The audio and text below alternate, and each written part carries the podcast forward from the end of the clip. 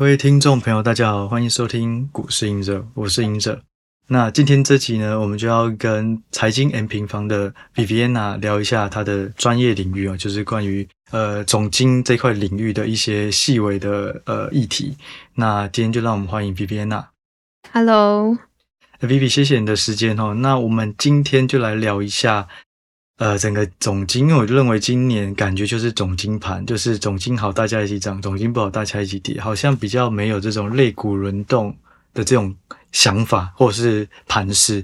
想问一下，就是说现在市场最现在最担心的两个议题，一个就是通膨了什么时候见顶，第二个就是企业在第三季会不会下修很多？那你现在怎么看市场普遍预期的对这个企业第三季的财报的状状况？好，那我先讲财报好了。嗯、财报其实，呃，上一次 Q1 财报开出来的时候，Q1 数字其实还是很好嘛。对。那我觉得这一次开 Q2 一定会比较差。那去看数字的话，现在 Q2 的 EPS S&P 五百它的财测年增率在在之前大概还有快六趴。六趴。对，那现在已经下修到大概四个 percent 了。所以就成长六趴到成长四趴。对 Q two 的数字啊，嗯、那我觉得 Q two 下修是一定的，所以确实重点是在下半年的预估。对，对，那现在我觉得其实看 Q 三的 EPS 的预估，S&P 五百它还有大概十点二 percent，然后 Q 四还有九点四 percent。你说成长率？对，但是还没有开啊。可是为什么第二季是从六趴，然后下修到四趴，反而下半年是加速成长？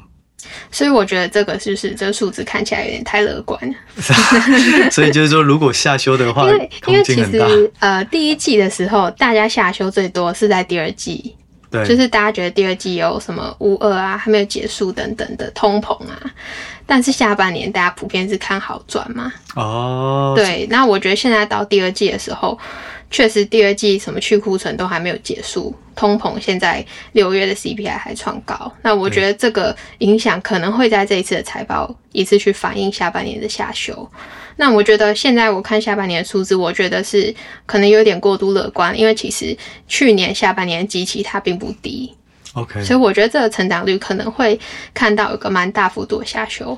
那呃，所以讲到这个下修，就是呃，我们之前觉得说这个去库存，可能在乌俄冲突之前，乌俄冲突之前，我们觉得可能 Q2 会是一个最糟的状况。那 Q3 开始好转，这跟之前企业怎么看其实都蛮像的。但是乌俄冲突之后，这个时间点是有延后的，因为我们目前去看到说 Q2 的库存数字其实都还是很高。所以我觉得这次财报最重要就是说下半年的下修幅度到底是多少，跟呃它的这个下修之后呢，股价是的一个利空测试，它是不是可以成功的去做一个利空不跌的状况？我自己是觉得，如果是第三季是还没有下修状况，有到九个 percent、八个 percent 这样，可能股市还不会跌这么惨。有可能是很多人也知道状况不好，可是不知道怎么预估，所以还是留在那些数字。对，所以我觉得股价其实已经领先反应了，但是那个财务预测可能还没跟上。嗯嗯，所以我觉得跟上之后呢，就是非常关注，就是会去看股价的表现嘛。可是就第一季跟第二季的财报结果，我记得应该是绝大部分的企业 S M P 五百里面都是优于市场的预期嘛。当时的财报，Q one Q one 是大部分是优于市场预期，我印象中。对对，那 Q two 的话可能就。比较少一点呢，我觉得应该是会比较少啊。OK，那我问一下，就是说现在如果我们就是细细到产业面啊，现在哪一些产业看起来是比较悲观？那什么产业是还算可以乐观？好，嗯，我觉得如果细看产业，我之前就分大项去看啦，嗯、就是说这一次财报，我觉得可能比较需要去关注的，第一个就是比较弱的产业。中短期还是比较弱的，我觉得消费性的产业压力还是很大。就这些消费性的产业，除了消费性电子之外，一些像是什么家具、建材啊，甚至说服饰的这一些库存也都还是很高很高，而且他们在第二季完全没有去削减。对，嗯、所以我觉得这一块会是呃相对来讲还是会比较弱的。再加上说，其实我记得跟第一季的时候比。大家对于这些比较消费性、循环消费性产业的筑底时间都一直在往后推延嘛？对，所以我觉得这边可能还是会比较弱。那这一块的话，我觉得消费性的产业它可能真的要等到年底的一个消费旺季才会是你要去观察它的一个销库存的状况。就你说可能圣诞节啊、万圣节那些，看对对对，圣诞节啦，嗯。那我觉得，呃，其实中国它近期有一个比较足底的迹象，对，之后我觉得这其实方向是好的，所以我觉得第一季看的时候确实看不到，看不太到，因为第一季呃财报季的时候那时候开始封城嘛，对对。那我觉得这一次。呃，第二季财报公布，或者是到第三季的时候，就会比较明确一点。对，去说看这些消费性的产业，它到底的周期什么时候会筑底？那我觉得再来就是说，也是一样短期去看的。我觉得会比较去关注的是在汽车产业。因为汽车产业，其实我们年初的时候，甚至说去年看的时候，就觉得说它应该会是这一波库存调整期会提供一些支撑，因为汽车它占耐久材占比很大嘛。可是呢，呃，对，后来没想到是说上半年有一个乌尔的一个冲突，然后再加上中国这边又有封城，所以汽车它的这个动能反而是往后递延的。对。不过就像刚刚讲，就是这些状况其实。到年终的时候都开始改善了嘛，再加上我们去看汽车产业，它 Q2 库存也几乎没有补，就是它现在几乎也还是没有库存的状态，所以我觉得这一次会特别去看说，就是说这个动能是不是在下半年还是可以去期待。欸，Q2 的汽车库存没有补，是因为一样晶片抢不到，还是？怎么供应链这种锻炼的？因为我记得汽车在这过去这一两年就是需求都很好，所以才让新车、二手车价格都上来。嗯、所以现在来看，它的库存还是低的。它库存还是低，但是受到它有，有在补，但是补的幅度还是。很就是完全跟疫情前是没有办法比的嘛。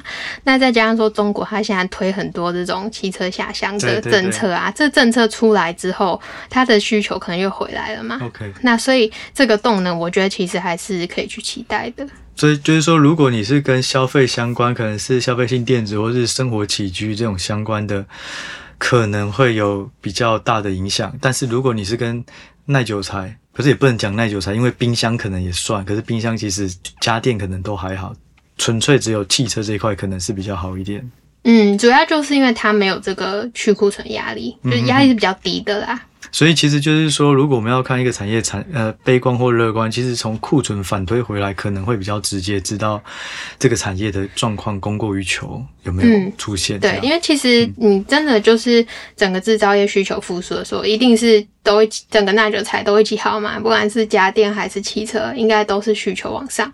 可是你对于那些库存高的，它就是在消库存而已。嗯。可是你对于汽车，它就是会开始拉整个供应链的货。嗯，对，所以我觉得它的那个位置是不太一样的，而且加上你刚刚提到，就是中国有这个汽车下乡，它有政策性，就帮它这个需求力道又加强。嗯，那我想要问你啊，因为我常看到你们会推这个 AM 的这个制造业周期指数，这是什么东西？然后就听众如果他有兴趣去看这个，要怎么使用搭配？嗯，那其实观察制造业循环呢、就是我们在上半集有讲到嘛，它是三到四年一次。那你观察制造业，其实我觉得。最好的指标可能就是各国的制造业 PMI，但其实也不只有这个指标，因为其实有很多很多的经济数据，它都是跟着周这个周期走，就是可能它的方向不太一样，然后它有一些领先落后性，例如说像是呃货运的出货量啊，或者是出口量啊，然后需求端的零售数据啊，然后存货数据等等，所以我们其实就是把这些所有经济数据，把它编制成制造业周期指数。就是让你有一个同整性的，除了 PMI 之外的一个指标来参考，因为 PMI 它其实是软性的数据，它是调查数据嘛。对。那我们的那个制造业的周期指数，我们就是把更多硬性的经济数据整合，就是真实的状况啊。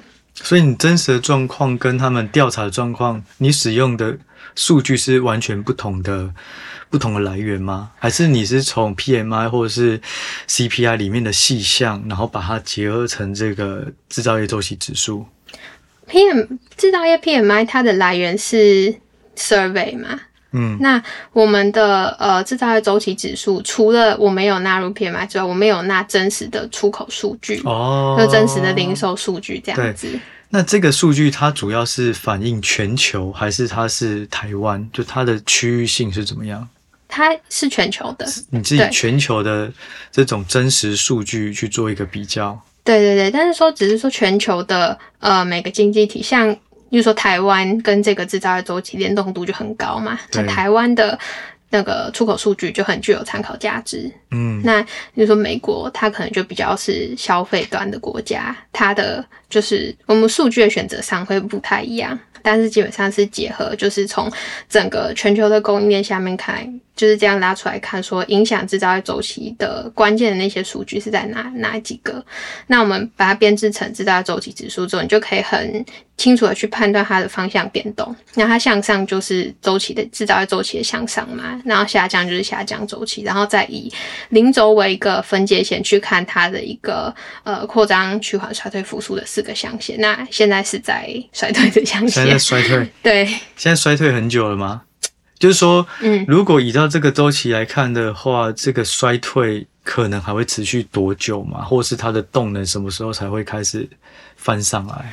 我们这个指数它落到衰退端是在其实 Q two 接近年中的时候。嗯、那呃，但我觉得这次它比较难的是说，正常我们看制造业循环它的四个阶段，每一个阶段它大概就是两到三季。对，那其实从就是说，Q2 开始抓的话，确实可能就是看到年底。年底。对，那我觉得说，其实大家会想说，诶、欸，现在好像修正很多，那么才刚到衰退而已。哦、我觉得，其实你观察这些数据很重要的是，你要去看它细项啊。例如说，这一次可能原物料价格很高，它还是支撑很多。像像能源板块，它它过往都是在制造业下行段，它会是一个比较弱的。可是它这次一直强到最后。那我觉得接下来这些的。呃，板块它可能下修幅度就会比较快一点。可是会不会能源其实也是因为有事件型的影响，乌俄战争这种，所以导致它应该要下去，却还撑在这？我觉得是有可能，但是你、嗯、你除了看能源之外，你你看工业金属也是偏这种原物料型的，哦、工业金属它就修正很多了嘛，就是每一个循环它都会有一些些不一样。嗯、那这个循环的修正通常是在什么条件下？可能就差不多，景气循环的这个阶段就结束了，或是就差不多告告尾声了。嗯，以最近这一次来看的话，我觉得这一次的对于景气来说，要看到一个好转的一个讯号。我觉得首先的话，就是近期原物料价格开始一个比较明显的修正嘛。那其实这就是全球开始在反映说景气的放缓，然后最终需求端的回落。那我觉得这个可能就会去带原物料价格走最后一波的修正。只是说这个修正你比较难去预测，说它的底部可能是点位在哪里。但是我们知道，这可能整个修正已经走一一半以上了。那我觉得接下来我们会开始看到大宗商品价格比较大的一个修正，可是股市它可能还是会比较偏弱的一个表现，甚至说央行的紧缩路径它可能会开始出现一些动摇。然后呃，所以我觉得如果没有掌握一个周期的话，你可能会想说，哎，之前原物料价格涨。那大家担心通膨，所以股市跌。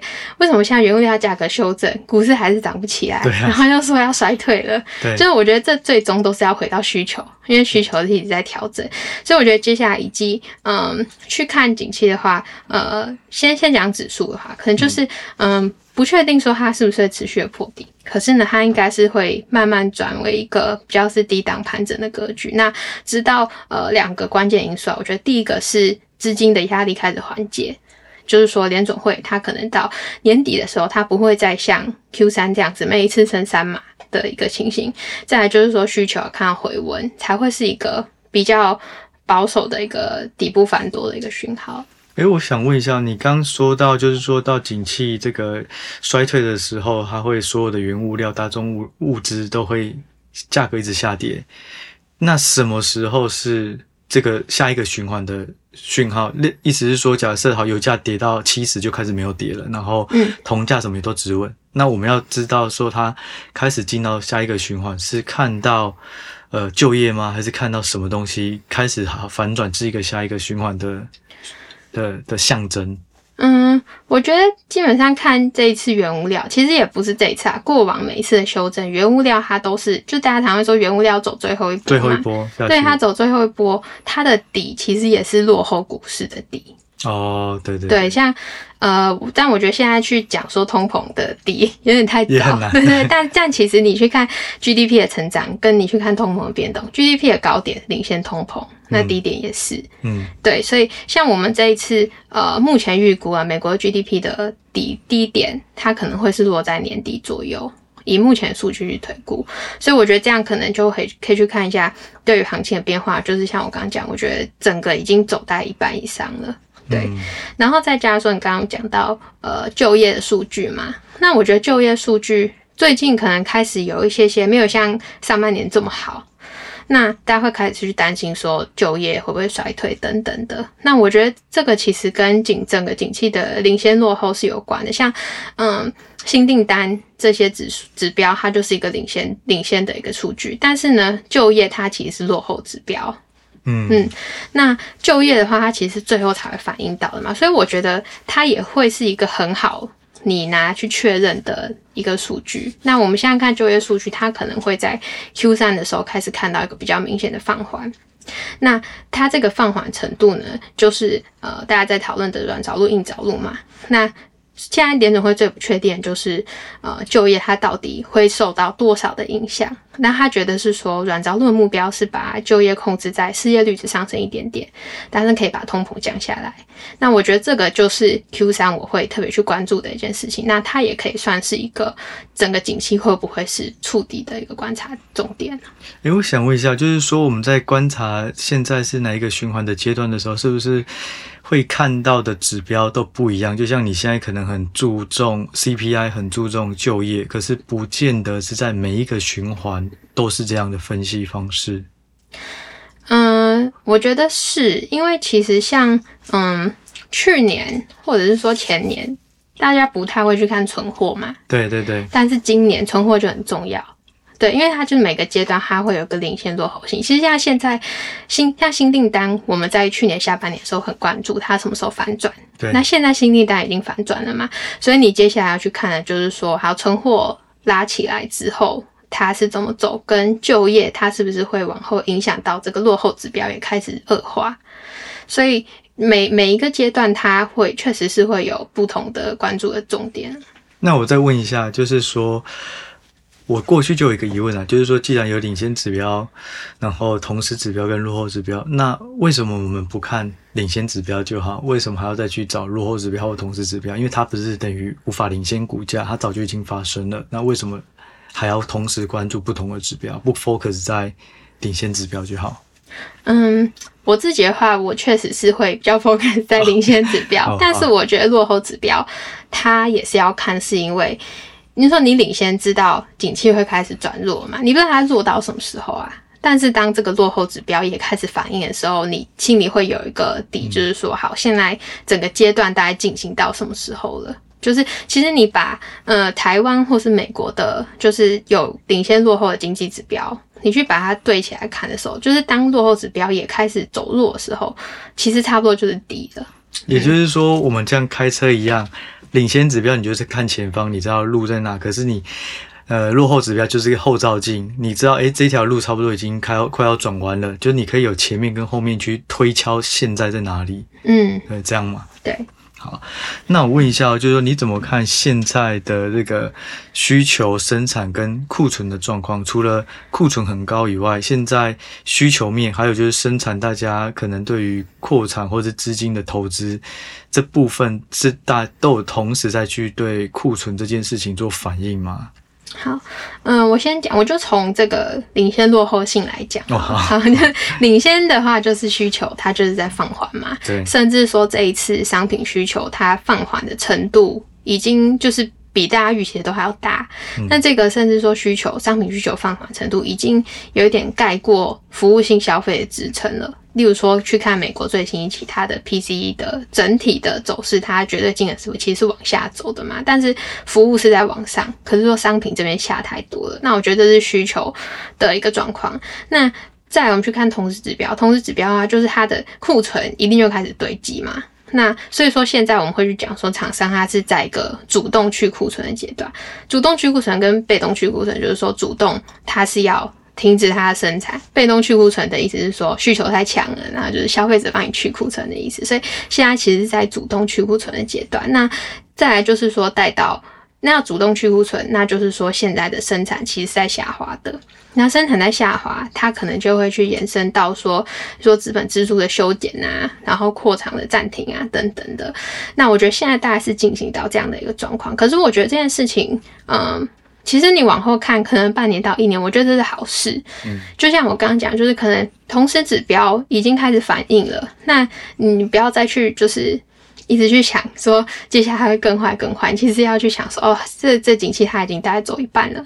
那走一半之后呢？我说生产开始下滑，为什么它是一件好事呢？就是代表说供给端已经开始做调整了嘛。那我们过去一年碰到最大的问题就是整个供不应求的状况太太严重了，才会导致我们现在碰到这样子也这么高的一个通膨。那确实现在。不论是需求在修正，生产端供给也开始调整，所以我觉得，我觉得它是一个好事啊。就是说，我们不要看到好像去库存这一件事情，就是觉得太悲观。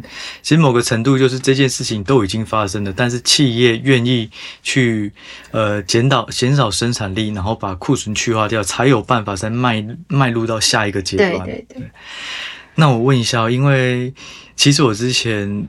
应该不能说之前，我几乎都会听你们家的 podcast 啊，这不是这个不是夜配，但是我真的会听。但是有一集我记得你就有提到，还是来宾就在讨论停滞性通膨。我记得你还提到说，一九七零年代是什么状况，然后后来是什么状况，所以现在可能会发生或可能不会发生。以这个现在这个时间点来看，假设今年后面真的有衰退。那是不是就代表出现了今年以来市场不断担忧的停滞性通膨？那如果是有什么影响？那嗯，我觉得停滞性通膨，假设真的接下来我们看到衰退的话，可能理论上来说，它是确实它可能就是一个 停滞性通膨。哎、欸，我可以问一下，嗯，通膨有哪哪些吗？通膨它其实正常来讲，它就是呃温和的通膨嘛，所以央行为什么要定通膨成长在两个 percent？它就是比较是偏向是那种健康成长的。对，就是通膨分两种嘛，就是那个需求拉动跟那个另外一个叫什么 cost push 的通膨。嗯，所以。需求拉动的通膨，它就是比较温和的，就它需求一直在，然后物价上涨还是会有需求，嗯，所以整体你会看到通膨是缓步走高，但是经济成长也是在扩张的。对，这也是温和的通膨。那那种 cost cost push 的通膨，有点像我们现在碰到的，就是它是来自于原物料成本，可能是供给端出问题。哦，其实大家也没有赚更多，我只是把我的成本反映给。终端消费者，对对对，然后价格上来的通膨。那那这种情况之下，可能物价涨到一定的水平，因为你的需求不是一直在扩张的嘛。对对对。那你物价突然成本突然有一个很大幅度的拉升，到一定的水平，大家就会觉得说：“哦，那我不要买了，我.我等之后再买。”对，所以整个消费就会下滑，就会变成看到一个高通膨，但是经济成长在滑落的状况。对对，那我觉得。最严重的话，这个情况走到最极端，就会变成停滞性通膨。那停滞性通膨就是消费力下降，然后物价又上涨。对，就是呃，物价上涨，然后经济成长下滑，然后失业率攀升。嗯。可是现在就看失业率，其实是还好嘛。所以对，但是但是呃，如果失业率大幅度的攀升，就是衰退的。我觉得衰退的必要条件，可能就是失业率要看到一个很大幅度的攀升。所以我觉得这会不会也是 Fed 他现在还在操作的一个，就是失失业率如果就业状况很好，那我就会加大我的这个缩表或升息力道。但是如果就业状况不好，我就马上停下来。对，就业就业状况有一点像是他最后的一个。呃，算是筹码，就是他最后想要把持住的那道防线。对，也就是说，其实他们是有注意到这件事。如果有注意到这件事情，停滞性通膨可能就不会那么容易发生，因为他至少把就业这一块的变数先有先掐住了。对，我觉得这是一个原因。再来就是说，其实。有非常多的机构去探讨停滞性通膨这件事情跟七零年代去比，那其实大家都有一样的结论，就是第一个说这一次的呃供给它的缺口是没有办法跟七零年代比的，因为七零年代它是直接 OPEC 自己禁运嘛，供给是断掉的。嗯，可是这一次其实对俄罗斯的制裁，它只有某某一些。国家对它制裁，就是整个全球的原油供给，它还是在的，只是说它要重新的去配置这样子而已。所以它的一个缺口是没有办法去比的。然后再来就是说，央行这边的一个状况，就是说你回去看七零年代的时候，其实央行它的政策的透明度是很低的，然后它也没有办法很好的去跟民众去沟通，跟企业去沟通，所以它这个通膨定没有办法很好的去定锚。但是现在的状况其实不一样，那为什么这个重要呢？因为有时候其实你通膨预期一旦失控。它会进到一个正向循环，就大家都会一直往上堆高，这样。对对对对，大家反而是会想说之后可能又会有通膨了，那我先涨价等等的，嗯、它会进到一个恶性循环。这个有点像七零年代那时候会发生的事情。所以像现在，为什么联准会每个礼拜都会有些官员要出来讲话？他就是要加强跟市场的沟通。哦，对，所以 所以像呃，其实现在通膨预期最近已经降下来了。就是你其实看往后看，可能五年、十年、二十年的通膨预期，它其实就就跟现在的位置是比较低的。它甚至说我慢慢往那个联总会两 percent 的目标去熟练的。对，啊，那我问最后一个问题哦，就是说以你自己的观点而言啊，你认为现在股市的这个水位，就是如果是要以方向来讲的话，你现在是会偏保守还是会偏乐观？就是搭配可能景气循环未来的状况、库存去化的状况，那跟现在的股价，你认为是应该更谨慎，还是说其实是可以找机会自己去慢慢找更好的标的？我觉得跟可能一个季度。或是两个季度之前比，我是比较乐观的。啊，真的啊，通膨见顶，然后你反而觉得这件事情已经陆陆续续发生了。对，我觉得其实是这样的，因为其实现在的状况你跟三月比是不太一样的。那时候不确定性很高。对，那时候不确定性很高，然后那时候油价就是一百一百三，然后每天都一直在创高。对，我觉得这个是 Q 三以来跟上半年最大的差别。哦，然后再加加上就是说。我记得上半年好像，呃，联准会开第一枪是一月的时候公布会议纪要，首首次提到缩表，然后那时候开始疯狂的杀估值啊，对对对，然后大家不知道三月到底要升一码还两码啊，嗯，然后那个升息预期从三码到四码，六码到七码，十码十一码，十三码十四码，嗯，那我觉得现在其实通膨预期也大概，呃，升息预期也大概定了，所以我觉得现在的状况跟上上半年比是。确定性是高很多的，而且股价也低很多了。对，可以这么说。两个角度所，所以我觉得跟嗯、呃、上半年比是比较乐观的。但是你说往后看的话，我觉得呃没有办法，就是我觉得应该每个人都是啊，你没有办法抓到说这个点就是最低点。然后尤其是在现在这个就是说 Q2 财报。你不知道下半年到底就是像大家一直在领先反应，但你真的不知道下半年会修到哪里吗？你知道 GDP 成长会往下滑，你不知道它是会负增长还是会衰退，就是这个方向是很确定，但是它的位阶可能比较难抓，所以我觉得在布局上面还是会比较偏向是分批去打。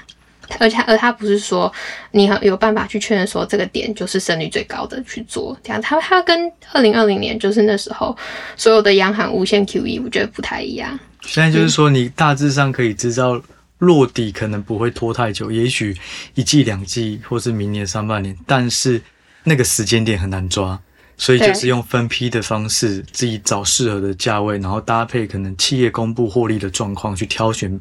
适合的产业，嗯，可能会比较好。对，好，那今天非常谢谢 Vivi 的时间哦。那呃，跟我们分享这么多，那我想对于个股为主的这些听众而言，应该也会有蛮大的帮助。那我们今天这集就先到这里喽，谢谢大家，谢谢 Vivi，谢谢，拜拜，拜拜。